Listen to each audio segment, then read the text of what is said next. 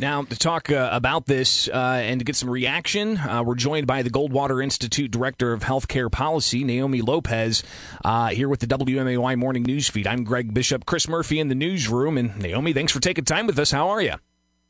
I'm doing well. It's my pleasure to be here with you this morning. So, what's your initial reaction here, eight months in, uh, that the state is now changing um, the, the the metric that's used to determine how many vacant hospital beds we have?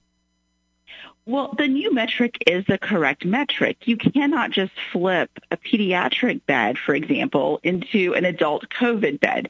So it really does make sense, but one really has to wonder why they were using a metric that wasn't really applicable in the first place. So, uh, what does this ultimately do, though, for um, how the hospital beds, uh, you know, were reported uh, b- before lockdowns were were, uh, you know, being imposed here, uh, or at least being recommended here? Uh, what's the ultimate effect of of that number crunch? Well, this does reduce the number of available beds, but it may give it provides a more realistic assessment of the beds. Now, let's keep in mind that it is much easier to ramp up the number of available beds. You can do that in a number of ways, but the real concern here is actually workforce. Are there enough medical personnel to care for the patients? We know that there are a lot of issues with physicians and nursing and other staff having to quarantine or even contracting COVID and not being available, as well as just a shortage of qualified healthcare professionals to provide those services that are needed. So that really, I think, right now is our bigger concern here in Illinois in particular, but also around the country. And what we're also seeing when I talk to governors' offices is that the shortage of, per- of available personnel is driving up the cost to bring personnel in temporarily. And so that's a concern. Earlier in the pandemic, when there were hotspots in various places, we would see ebbs and flows of cases there but now there is an increase um, in a lot more areas, and that really limits the availability of pulling medical personnel from other areas of the country. Naomi Lopez joins us. She's the director of healthcare policy at the Goldwater Institute. And you'd mentioned that you talk with governors' offices all across the country uh, about these types of issues. So, uh, what are the types of issues you're hearing back from governors all across the country? Well, I think that there is a very big concern about the economic impact of COVID, not only on lockdowns or limited lockdowns, but also on people feeling safe enough to go out and participate in the economy. And, you know, there are um, so, so there are a lot of concerns around that around that around tax revenues and then also you know i think at the top of most governors offices lists is the ability to care for patients, particularly in rural areas where their facilities are far more limited. And if you have, um, like we see here in Springfield, if you see hospitals getting close to capacity, you're not going to be able to transfer patients from rural areas to get the, the higher level care that they might need. And so what we're really facing is a situation where if our hospitals are full, if there aren't enough personnel, then you will have people who have more minor ailments who won't be able to get care, and that will have detrimental effects on health as well. So we're really facing, I think, both a healthcare crisis, but also an economic one. And and I think that those concerns, you know, are certainly have been present all along. But I think that there, I, my sense is that there there's more concern at this point in time. It seems that things are uh, more acute as well, uh, and uh, changing the, the metric on that hospital uh, vacancy number uh, makes that a bit more acute, right?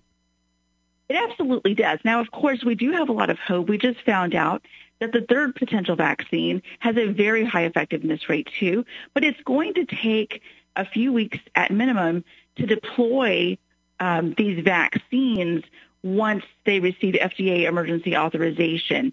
And those, of course, would go first to frontline healthcare workers, rightfully so. But it will take a few months to get them distributed. It's such a large, massive effort. That's another thing that governor's offices have been very focused on is, is the is the logistics behind getting people the vaccine. And, and I think that those plans are actually going quite well. And there's a lot of reason for hope.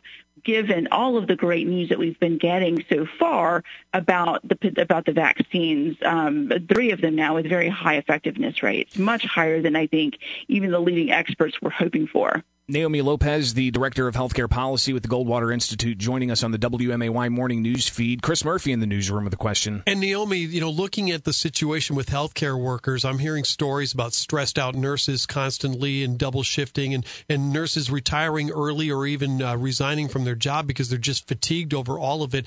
Is that the story that you're getting? And what are hospitals going to have to do to step up to make sure that they have adequate staff as we go through this pandemic? Well, this is a really complex issue, and this is something that I think that you know organizations like the Goldwater Institute have been focused on for years now.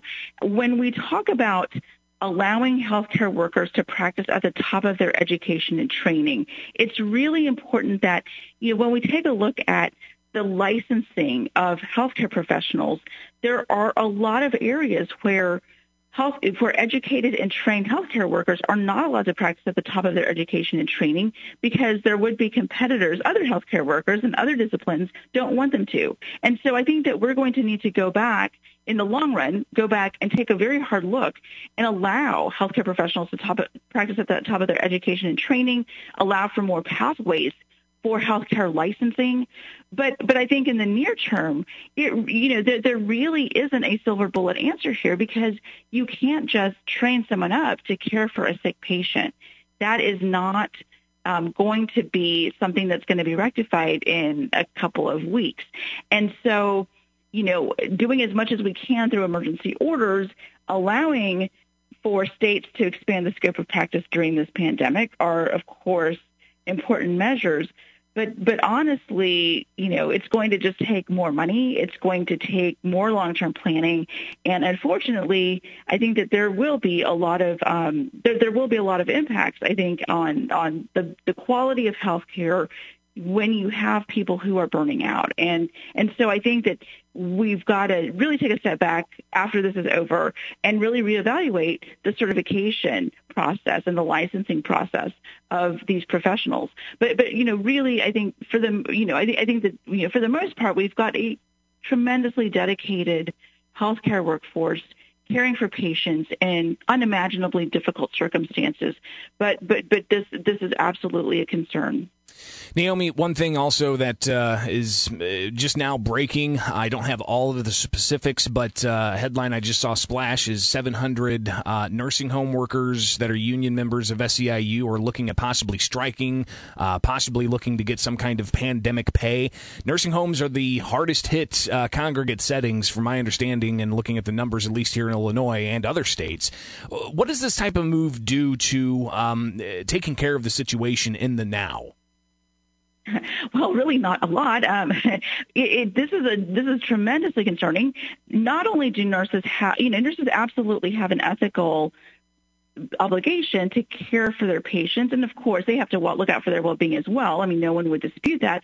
But to threaten a strike in the middle of a public health emergency is very concerning, and I do hope that it's only a threat.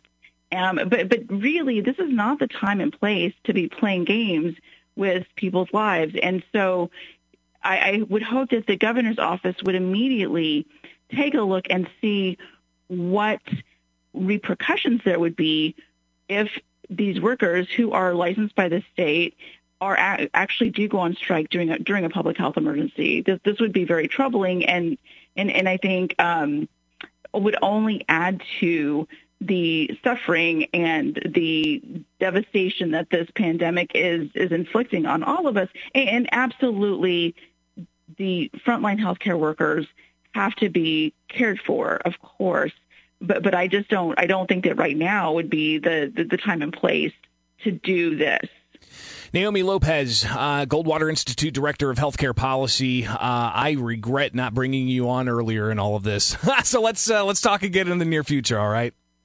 Oh, absolutely.